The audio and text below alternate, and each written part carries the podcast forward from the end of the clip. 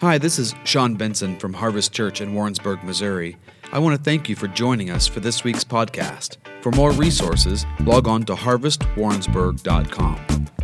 All right. You guys ready for the word? Okay. All right. I get to tell you a story. Ah. Okay, so um, you get to hear like all the bad things about Sean and I. One of them is not really all of them, but one of them, Sean's like, "Wait, you can't talk about me like this." It's really it's my issue because it's it's a, the garden. And years ago, I told Sean. It's a long story, but I told Sean I wanted a garden, and we've always wanted some fruit trees.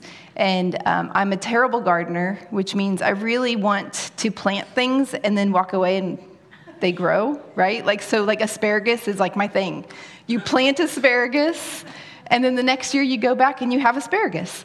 You don't have to weed it, you don't have to do anything. They just pop up out of the ground and they pop up, and you don't have to like dig in there and pick them, they just pop up. And you can just go and click them off, and then you have asparagus. It's wonderful. And, um, and so I kind of wanted that with trees. So we planted an orchard, probably, I don't know, it was years ago, probably 10. And um, yeah, our trees apparently don't like the soil because even like they look really nice after we have solved the problem of the deer eating them. Um, the deer love the smell of apple trees, and so they come up and they shred the, sh- the trees. And so we finally figured out if we put like Irish Spring soap on them, that they won't shred the trees. And so we do that, and um, and that's about it. We kind of just expect them to grow apples. It's an apple tree, right? It's supposed to grow apples, and we have several, so they should pollinate each other and all of those things. And we have lots of bees out at our property. The problem is that every year we have these apple like these apple trees are beautiful they look nice they're you know about my height they're you know they they're green they're pretty they have all of these amazing smelling blooms that pop up like all the flowers come up and they're beautiful and they smell like heaven you know and then the lead like all the little flowers fall off and the buds start and that's where we run into a problem. They start to grow apples, little bitty ones, and the apples get stunted and they don't grow past that. They get, and if they do grow, they've grown up to about this big and they're sour and they're gross, they're bitter. You know, they, they don't taste good, they're hard, they're not good fruit. Our trees look beautiful. We have lots of flowers on them. You know, everything looks fine, but there's a problem, right? Like a tree. Like when I was growing up, my neighbor had apple trees. They did nothing to them, at least nothing that I saw. Literally, they didn't even pick the apples off of them. And every year they were like, please come and take apples from my apple tree because they're falling all over. They're terrible to have to mow around, you know, and, and they're painful. So if you can come, please just clean. And we, there were so many of them. My whole family of five couldn't take all of the apples from their tree, right? So, like a healthy tree is supposed to bear enough fruit that people need to come and receive from it, not just for the person, it's actually for, it's not just even for the family, it's meant to be fruit to be given out to people, right?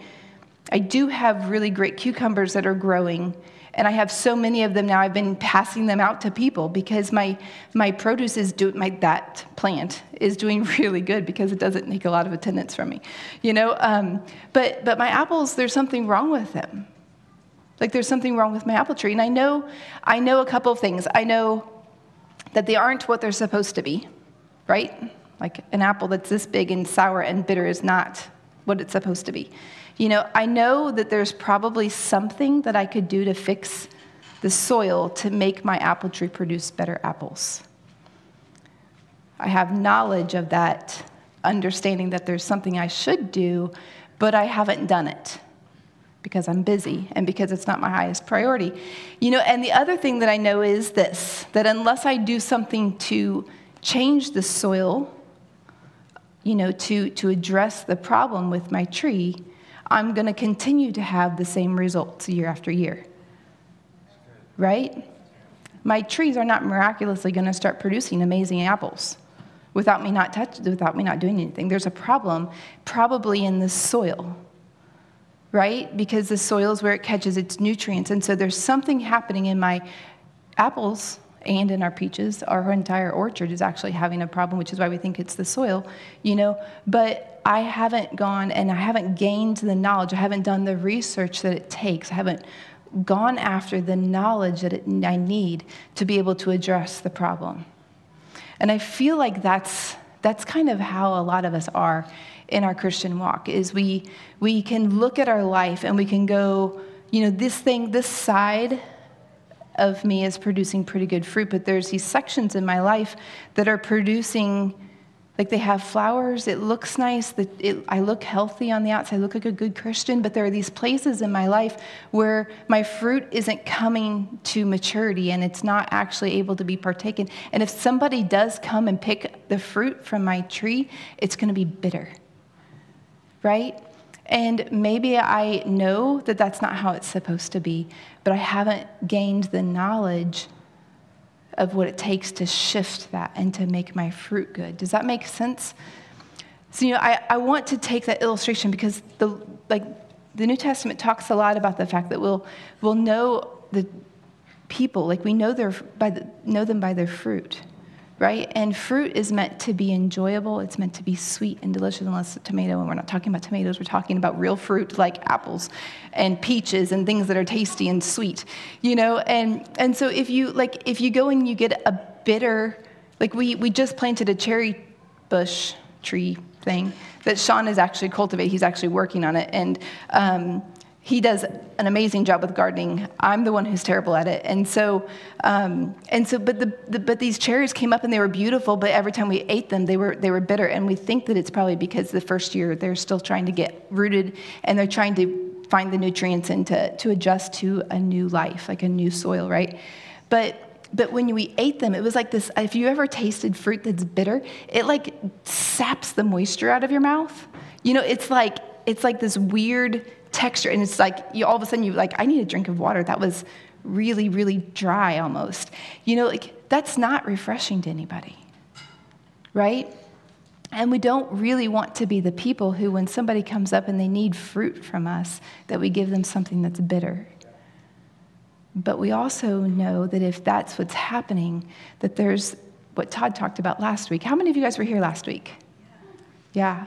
You heard the message. So last week, Todd talked about the application process of the scriptures, right? He talked about how we have to respond to the RSVP that's been given to us.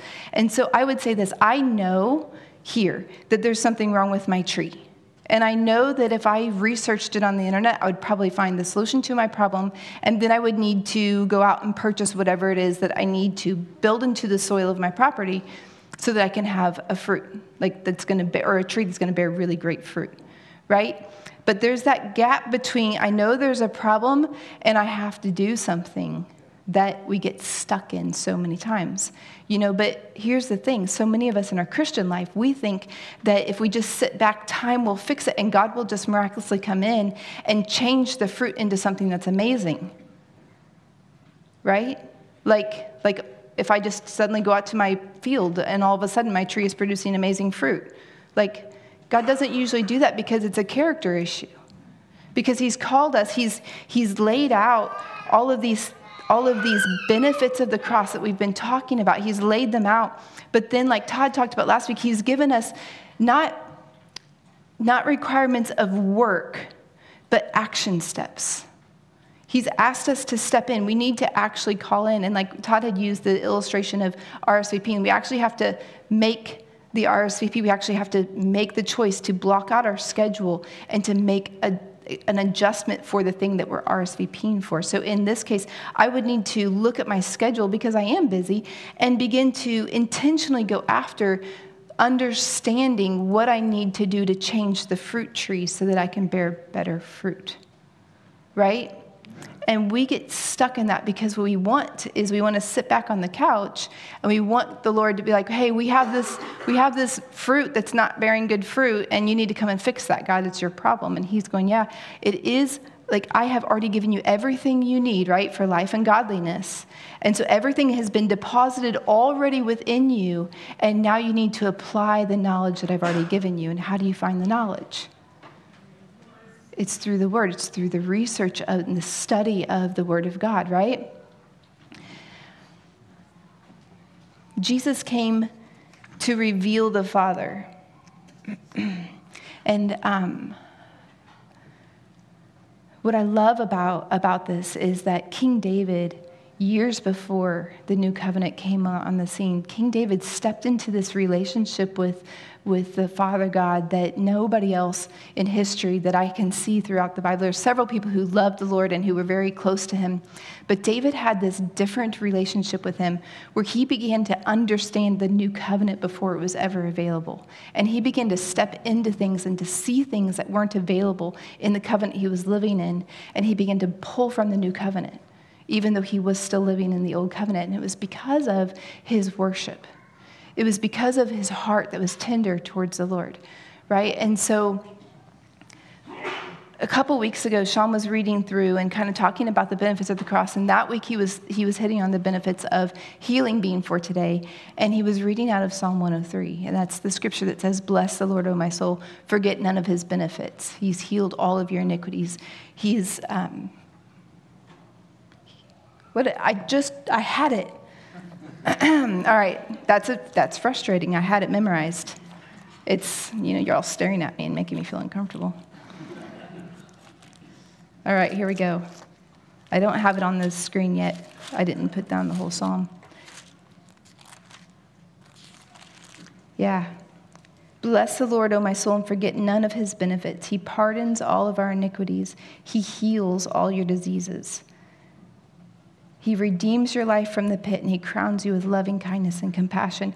I like we have always loved that scripture because it's such a like it's such a it's a it's a call to action. It's a hey soul, like your mind, will, and emotions. That's what your soul is. Your mind, will, and emotions. You're calling it to attention and you're telling it to do something, right? Like our soul, our mind, will, and emotions shouldn't govern us. We should govern it. Our spirit that's connected to God should be governing our mind, will, and emotions right? Our emotions shouldn't run us. We all know that, you know, but most of the time we let them. We let our emotions tell us what to do and what to think. And so David had this understanding that he needed to step into this place where he needed to tell his mind, will, and emotions what to do. And when Sean was reading this a couple of a couple of weeks ago, I just I caught the scripture that says, you know, he's redeemed you from the pit. And I was like, I just felt like the Holy Spirit said, you need to teach on this. You know, and how many of us can, can honestly say he's redeemed us from a pit? You know, how many of us, don't raise your hand for this one, still have pits that need to be redeemed, we need to be redeemed from? You know, like we still have places in us that are bearing hard, bitter fruit, right? And so, so we have these areas where, you know, like, so what's the pit? Like, I love the phrase in America, right? Like, my dad always used to use it. He would be like, well, that's the pits. What does that mean? Talk to me. What's it mean? If somebody says, well, that's the pits, what's that mean? It's the worst. It stinks, right? Like, that's a terrible thing. That's a terrible thing that's happening to you, right? And so we have, um, let me see, I had the situations, the pits. My life has been in the pits for years. I've been stuck in a pit of depression for a while. Like we have these phrases, right? Like we're we're stuck in a pit. My life's the pits. That's the pits. You know, um, the pit of despair you know, if, you, if any of you guys watch Anne of Green Gables, you know, I'm in the depths of despair. You know, like that's, that's the pits, right?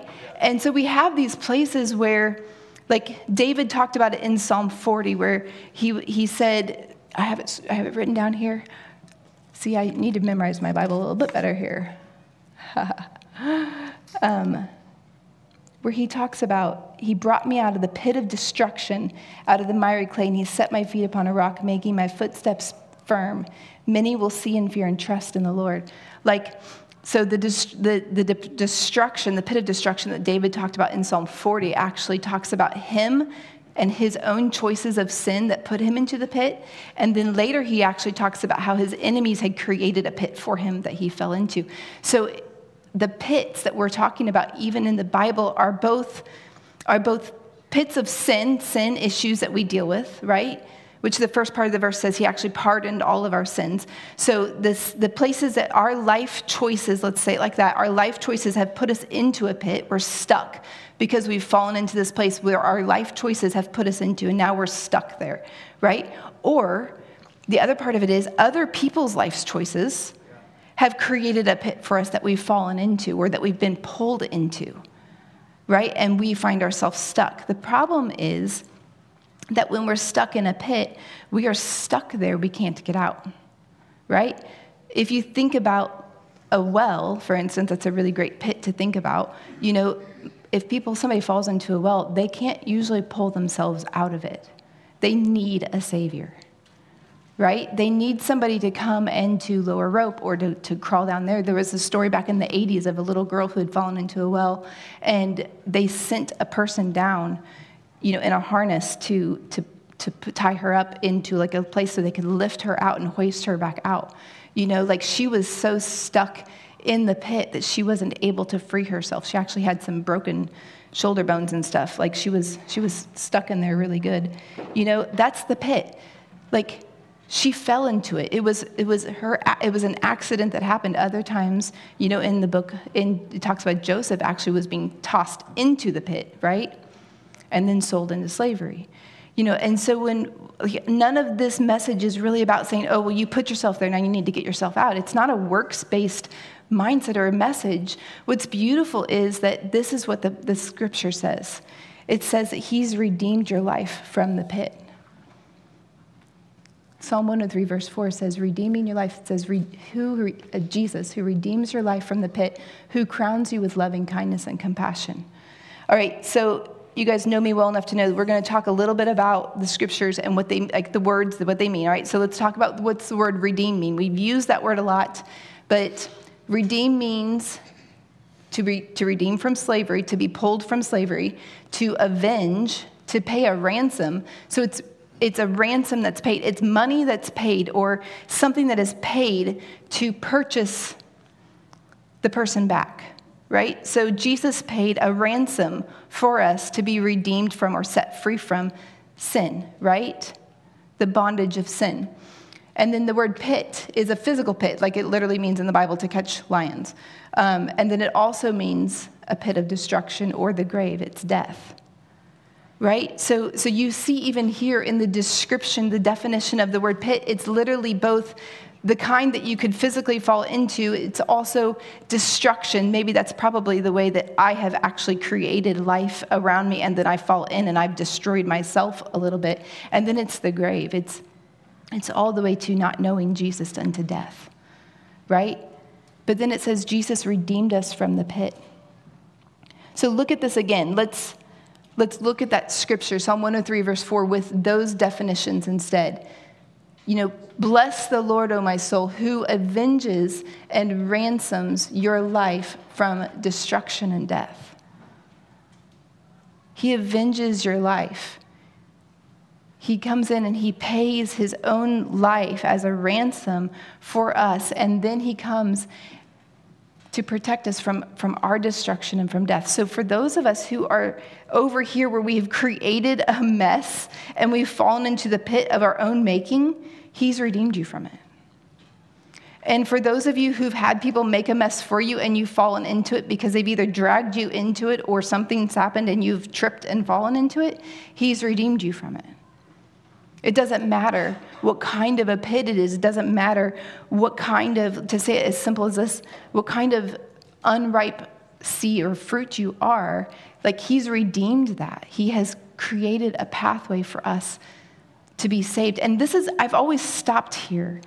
Like, I've always stopped with that scripture, and I've always loved that scripture because I know that He's changed so many things in my own life, right?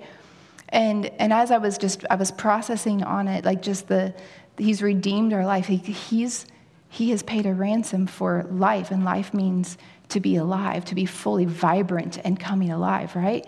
Like He's paid for that, and it's beautiful. And I felt like He said, You're missing the last half of the scripture.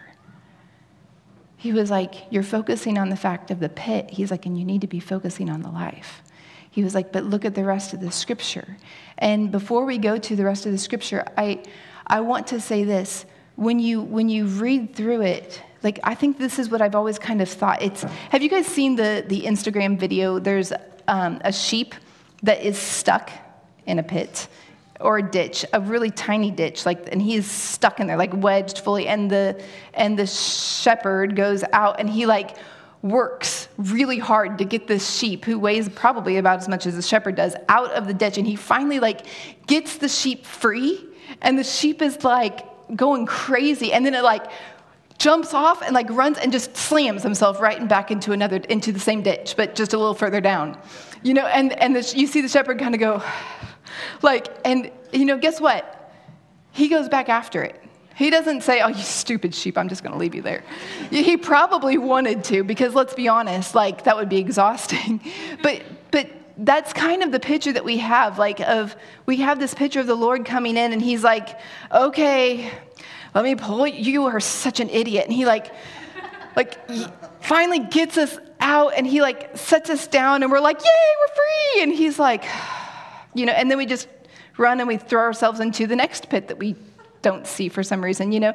And, and you just kind of see that place of like, in, in my mind, it's like, how many times can the shepherd go and set this stupid sheep free without going, just, you're there? You're, we're going to have mutton tonight for dinner. You know, like, like how, how many times, like you just kind of go, okay, you know, like that's, that's my mindset. And so when I think, when I read that scripture, it's like, yeah, he sets us free, and, and he's probably annoyed and irritated because I'm an idiot and I keep slamming myself into a ditch, right? Like, and I can't get out. I'm stuck and I can't get out. And I, and I think that that's kind of been the picture that I've had sometimes of like, you know, if our kids keep making the same mistakes or they keep making mistakes, at some point you're kind of like, good grief, when are you going to grow up? right? Like we were just like, good. Like, okay, I know you're three, but can you just listen for once? Just just one. One time, can you just listen, you know? And and that's that's what the rest of the scripture shows that God is absolutely the opposite of. You know, and so look at the rest of this. So go back to the very first, um, the second side, Psalm 103, verse 4. It says, Who redeems your life from the pit, and he crowns you with loving kindness and compassion. Let's just sit on that for a second. So Jesus comes in and he redeems our life from the pit. So he pulls us out from whatever thing we have fallen into, whether of our own accord or our own making or somebody else's. And he pulls us out. And he's not like, Are you going to stay out of the pit now? What are you going to do? Like, can you just go that direction instead of this one? You know, can you just listen to me for one time? Instead, he, he crowns you with loving kindness and compassion. He crowns you. He, he actually takes us and he looks at us and he's like, I love you so much. And the kindness of my love, that's what loving kindness is. It's the kindness of God's love. The, the kindness of his love falls over onto us. And he's like, I just pulled you out. You know, if you think about the other verses, and I've washed away all of your sins, and I've set you free from all of the muck and the mire and all the things that the world has, has and I've healed all of your diseases. And now I'm going to, now I've pulled, like, you're out of the pit, you've been clean, cleansed, and washed, and you're set free. And now I'm going to crown you. I'm going to crown you. That's an act of love, it's not an act of frustration. God's not frustrated with us because we keep throwing ourselves into a pit. He pulls us out. Look at, look at what this means. The word, the word crowns is it means to crown somebody, like so to actually physically place a crown. Like if I am um, going to crown somebody as a prince, I'm going to place a crown on them through a ceremony, right? It's an act of honor. But to crown also means to encircle for protection. He encircles us with protection. He's actually protecting, he's our protector. So he's not just pulling us out of the pit and setting us free and then saying, now you're released to go off and to do things your own way. He's actually coming around you and he's protecting you and he's keeping you. And he's honoring you and he's, he's bestowing on you a gift of loving kindness and compassion. And look at that. Loving kindness is goodness, kindness, faithfulness, favor. That's what it means.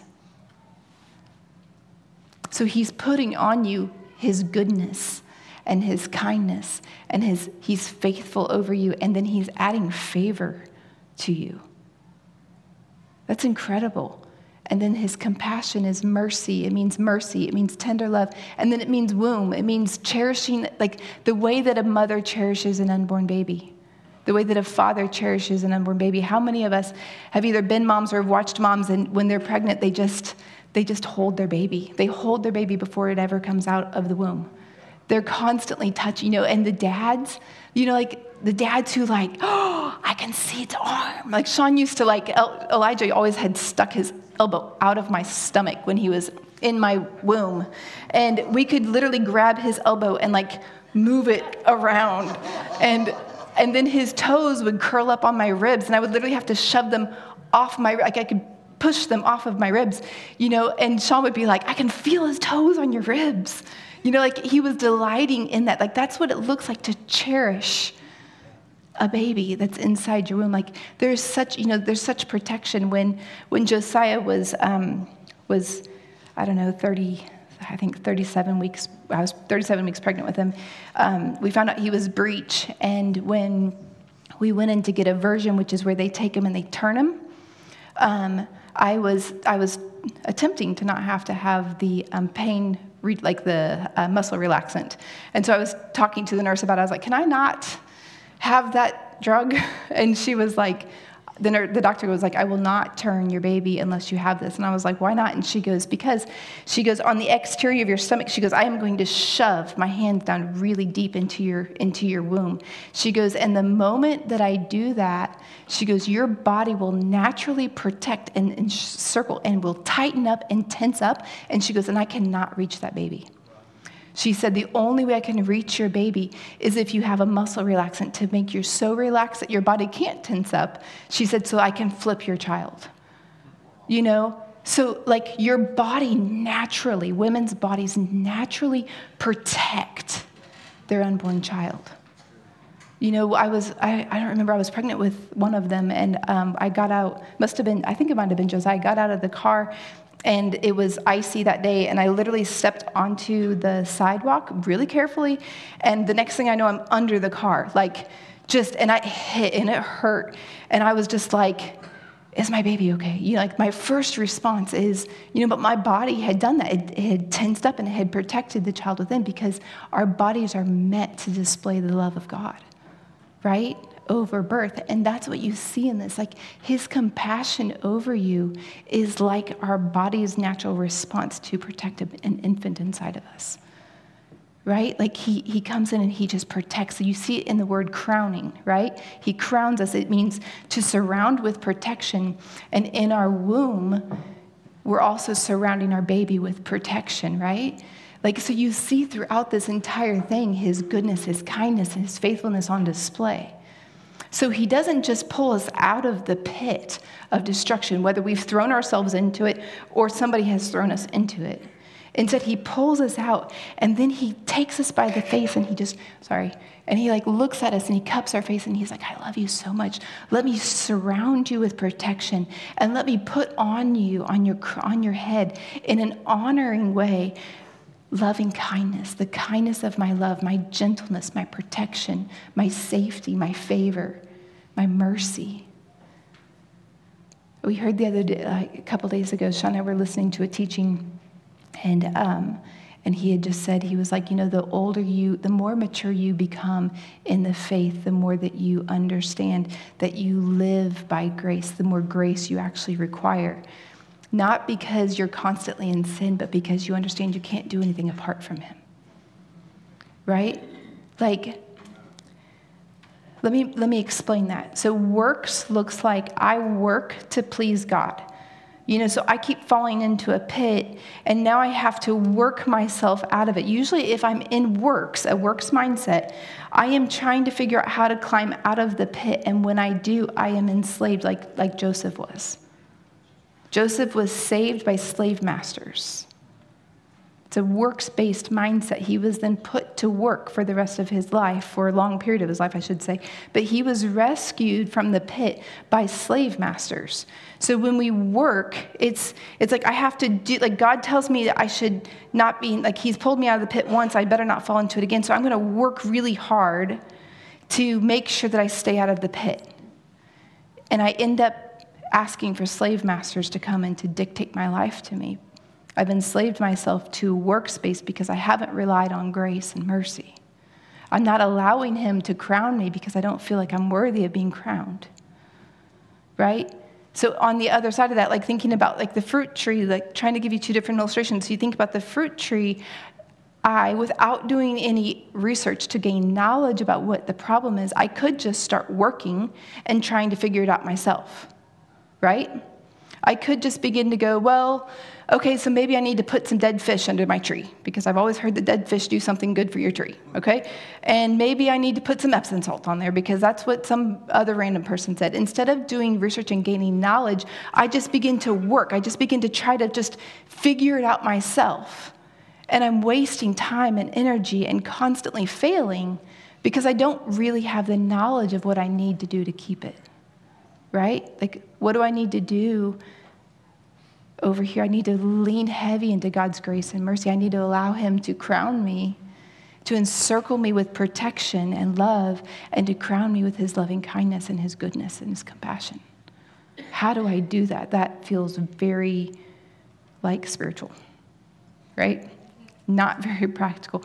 I would say this in Matthew 6.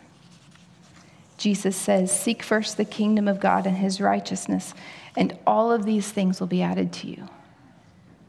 Right? In Colossians, which we're going to read to, we're going to read very soon. Colossians, actually, I have it, I have it highlighted here. Colossians says that in Christ Himself is, um, it says, Christ Himself in whom are, the, are hidden all the treasures of wisdom and knowledge. So what do I do? What does it mean to fall into grace and mercy and to let grace and mercy or the loving kindness and compassion of God encircle and protect us? It means that I begin to rely on Him to be the God of wisdom and understanding in my life. And the only way I understand what wisdom and understanding is for my life is to begin to read the Word of God and not just read it, but meditate on it. Here's, here's a really practical thing. If you don't understand or if you find yourself struggling with Psalm 103, any of the verses, take them before the Lord and just begin to process them before the Lord. And don't leave that chapter until you can agree with it in your spirit. If you read the verse that says, Bless the Lord of my soul and forget none of his benefits, who redeems you, your life from, um, who, yeah, heals all of your diseases, and you struggle with that, then begin to meditate on that. God, what do you mean? Surely you can't mean all.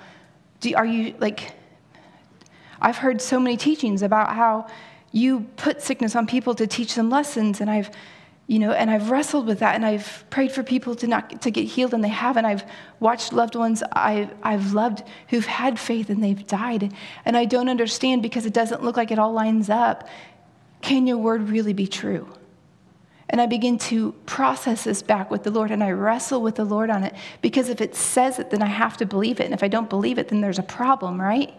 And I'm not trying to work myself into something. I'm actually leaning back into His mercy and grace and listening to the Holy Spirit and allowing the Holy Spirit to speak to me, to begin to grow my fruit. If I find, let me make this even more practical. If you have created a pit in your life, that you just can't seem to get out of, or every time you get out of it, you fall back into it because you just continue to have the same habits or the same problem or the same mindset. You always have a job, and every time you get a job, the, you get fired because they just don't seem to like you.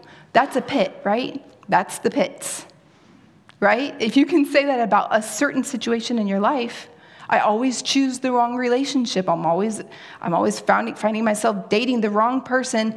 That's the pits right? If you can say, I'm in the pits, this is the pits, then to go, okay, God, what's your wisdom and your knowledge about this? I need to gain wisdom and knowledge about my relationships.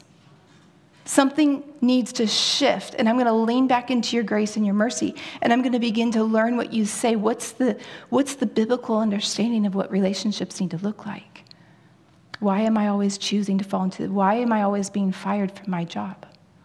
What's the problem? Like this is a pit. If you're in a pit that somebody else has made for you, then your questions are a little bit different. If you've fallen, if you've been sucked into it by somebody else's choices, then your questions aren't, what am I doing wrong? But instead, how do you want me to get out? How are you redeeming this in my life? Where's your redemption, Jesus? I don't see it yet. Can you begin to show me from your perspective what I need to adjust in my spirit? Because the problem with this pit isn't that you got stuck in it. We all fall into pits that other people have made. We all have, right? We've all stumbled into something that somebody else has made a mess for us and we then are finding ourselves in it.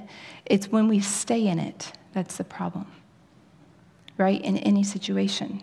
We've all sinned and fallen into a pit. We've all fallen into a pit that other people have made. It's when we stay in it and we just become a victim that we've not actually taken a hold of this idea that God has actually pulled us and redeemed us from the pit. He paid for us to be out of it. He paid for us to be out of it. And so, God, what is it that I need to do to step out of this? You know, um, when you think about it, if you're stuck in a well, you know, like the little girl who had fallen into a well, when the rescuer had gone down there, he was talking to her. Hey, I'm going to tie a rope around you it's going to feel a little bit uncomfortable when I start to pull you out. And when you pull out, I don't know what all he said to her, but you know, but to, to, kind of process it, you're stuck in there, you're wedged in tight, you can't get out, there's nothing you can do. And they come down and they, they're going to start talking to you. I'm going to have you move your feet. I'm going to have you begin to help me. I'm going to have you not help me. I just want you to sit back and let me pull you out. Don't try to solve the problem, don't try to fix anything. Just let me do it. Like you need to listen to the voice, right? Like, if I'm in there trying to rescue somebody, like, how many of our kids have gotten into a, a, like a pickle? Like they're stuck in something and you're like just stop wiggling. Just sit still for a minute. Let me untie you. I, like you're like uh, my, my nephew and his um, sister used to tie like they and the dad would tie them up and then they would he would let them like try to get out. Like they would tie them up on purpose for fun and then the kids would have to learn how to get themselves out because they love challenges you know? But but how many times when you know like have your siblings tied you up and you're like you, the mom comes in they're like what? Okay just stop. You're making this so much worse just listen to me. Let, let me talk to you about how to get out of this. Let me instruct you on the ways that you need to move so that I can get you out of this. You know, if you've ever had a necklace that's been tied up, you know, the more that you yank on it, the worse it's going to get, right? The tighter the knots get. But instead, you have to begin to find the line and you have to begin to unravel it. You know, and when you're little, I was trying to work with Josiah because he had to do it himself. And I'm like, just let me have the necklace. I can fix it in five seconds. And he's like, Josiah, you know, everything is intense. And so it's just getting worse and worse. And I'm like, just listen to me.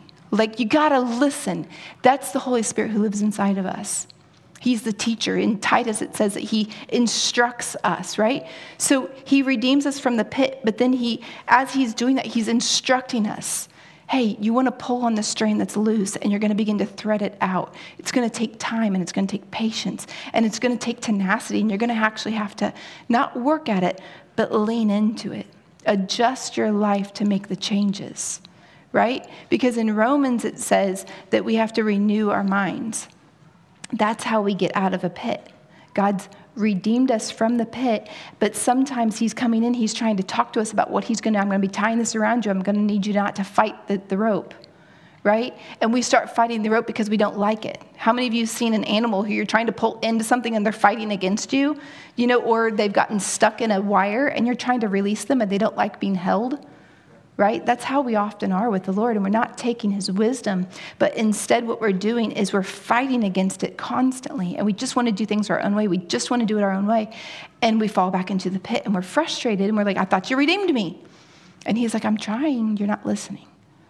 You're not taking the steps to actually gain the knowledge. You're not listening to the word of wisdom of the Holy Spirit who begins to move you one step out and one step out. It's a slow process coming out of the pit right? If nothing else you hear today, please hear, read your word. Read your word. And don't just read it, meditate on it, ask God questions. You know, I love.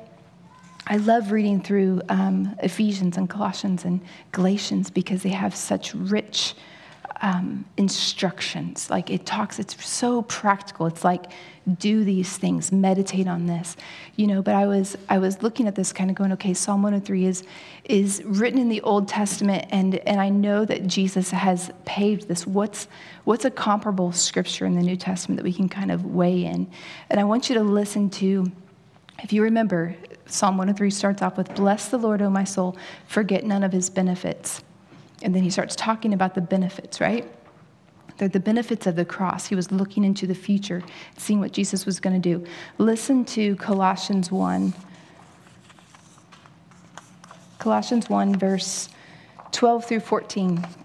It says, Your hearts can soar with joyful gratitude. Doesn't it kind of say, sound like, Bless the Lord, O my soul?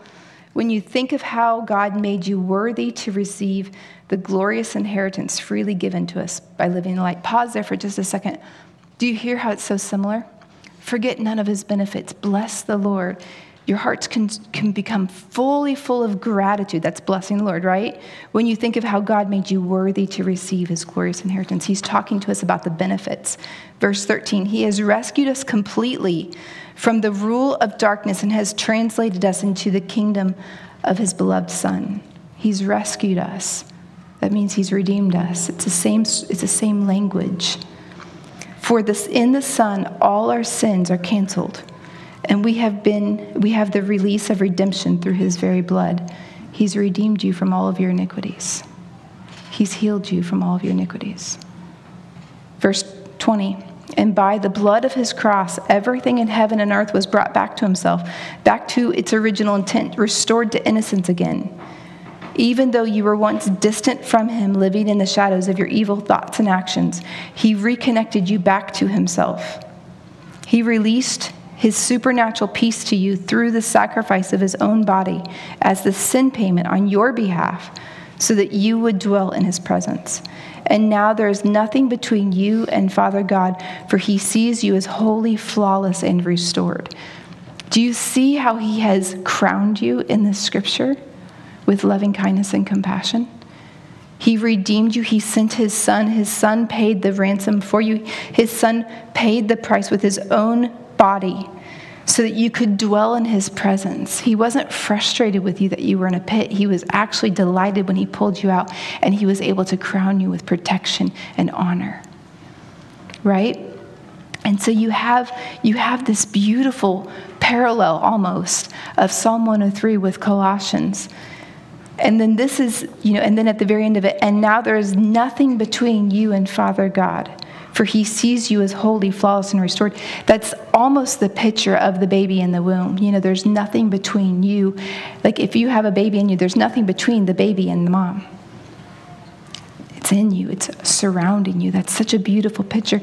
And this is where we pull in Todd's message from last week. There's actually at the very end of this scripture and in the scriptures before it, the step. This is the invitation into our actions, our side of the responsibility. It says, let me uh, end it here. And now there is nothing between you and Father God, for he sees you as holy, flawless, and restored. If indeed you continue to advance in faith, assured of the of a firm foundation to grow upon. Never be shaken from the hope of the gospel that you have believed in. So there's an action, there's an invitation for us then to step into continual understanding and belief, building a firm foundation of faith, of mercy and grace to be able to continue to walk on. Right? That's, that's our side of the thing. You see all the things that Jesus did for us, and then he's like, okay, and now you get all those things if you step into the invitation. Guys, I'm, I just, I felt like this morning just to say, I know that there are so many of us who have pits in our life. Maybe we have a lot of, we've been redeemed from so much, and we don't even feel like we're worthy of being redeemed again because we keep falling into a pit or we just have more. You know, but the thing is that we have these places in our life where we're stuck. You know, and we're not bearing good fruit. We have these fruits that are just small and they're not growing and they're not full right? They're not mature, healthy fruit that can be given out. And if we have those places, I, I just felt like just to encourage you today go to the Father, lean into Him.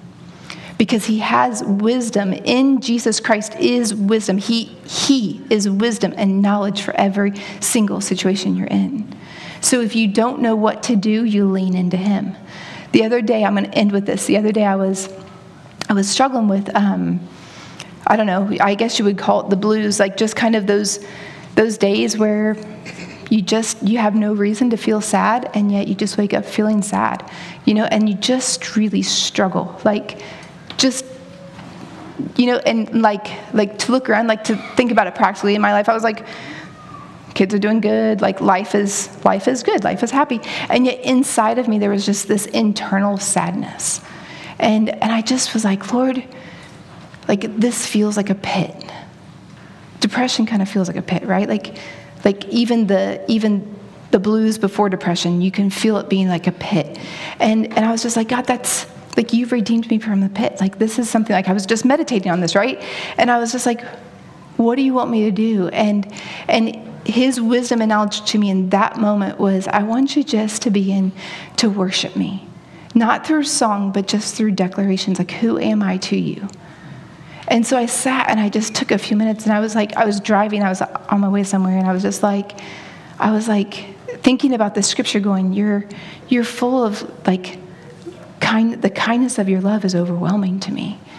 You've, you've redeemed so many things in my life. Like, you have crowned me with your kindness and your compassion over and over again. And I, and I was just thinking about like the benefits, like the blessings of the Lord in my life. Not like the, oh, you gave us this, you gave it. It wasn't even about that. It was like, you have been so kind in me and have called me into renewing my mind, and you have shown up so many times in my life, and you are constantly there for me, and you're, you're the God who is with me, you're the God who is for me, you're protecting me, you've sheltered me, you've, you've been constantly steady with me and even now i can tell you i'm in a pit and you're like not condemning me for it. You're like let's just let's just think about who i am. And it didn't change instantly. I did feel I did feel better. Like I had this the the weight of that of that sadness kind of just pulled off. But it wasn't until hours later when I was finished that I found myself going, "Oh, I feel free today." Like and it and it took 10 minutes of just beginning to step into who is God to me? Who is he for me? What has he been for me? Who like, what's my history with him? And I began to meditate on that and to become thankful. My heart just, I connected my heart to his in worship. You know, and I don't mean song, I mean just in, in just worship. Just, you're so kind to me, God.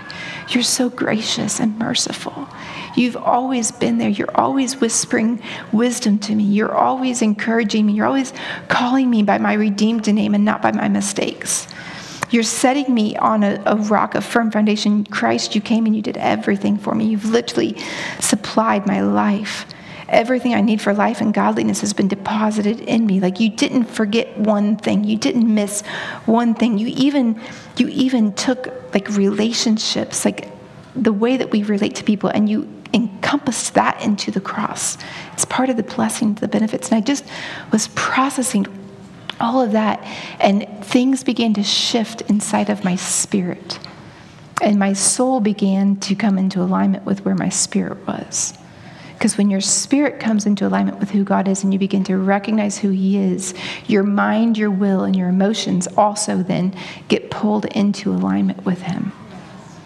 Right? And it's not necessarily instant. I'm not saying this is a cure all. What I am saying is that there's those moments where you lean into the wisdom of God and He begins to align our spirits and our soul, our mind, will, and emotions up with Him, and we begin to see things shift. You know, and it pulls you from the pit and it sets you on a rock, and that's His mercy and grace.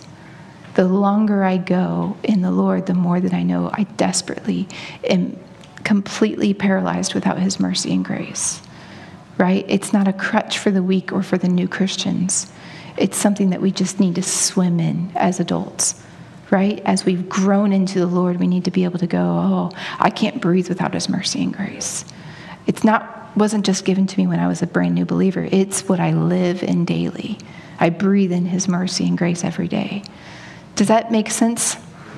I love these scriptures because I feel like it just pulls the love of Christ in so deep. And I, I found myself at the end of this message kind of just sitting there going, you really did cover it all. Like, you're so incredibly kind to us.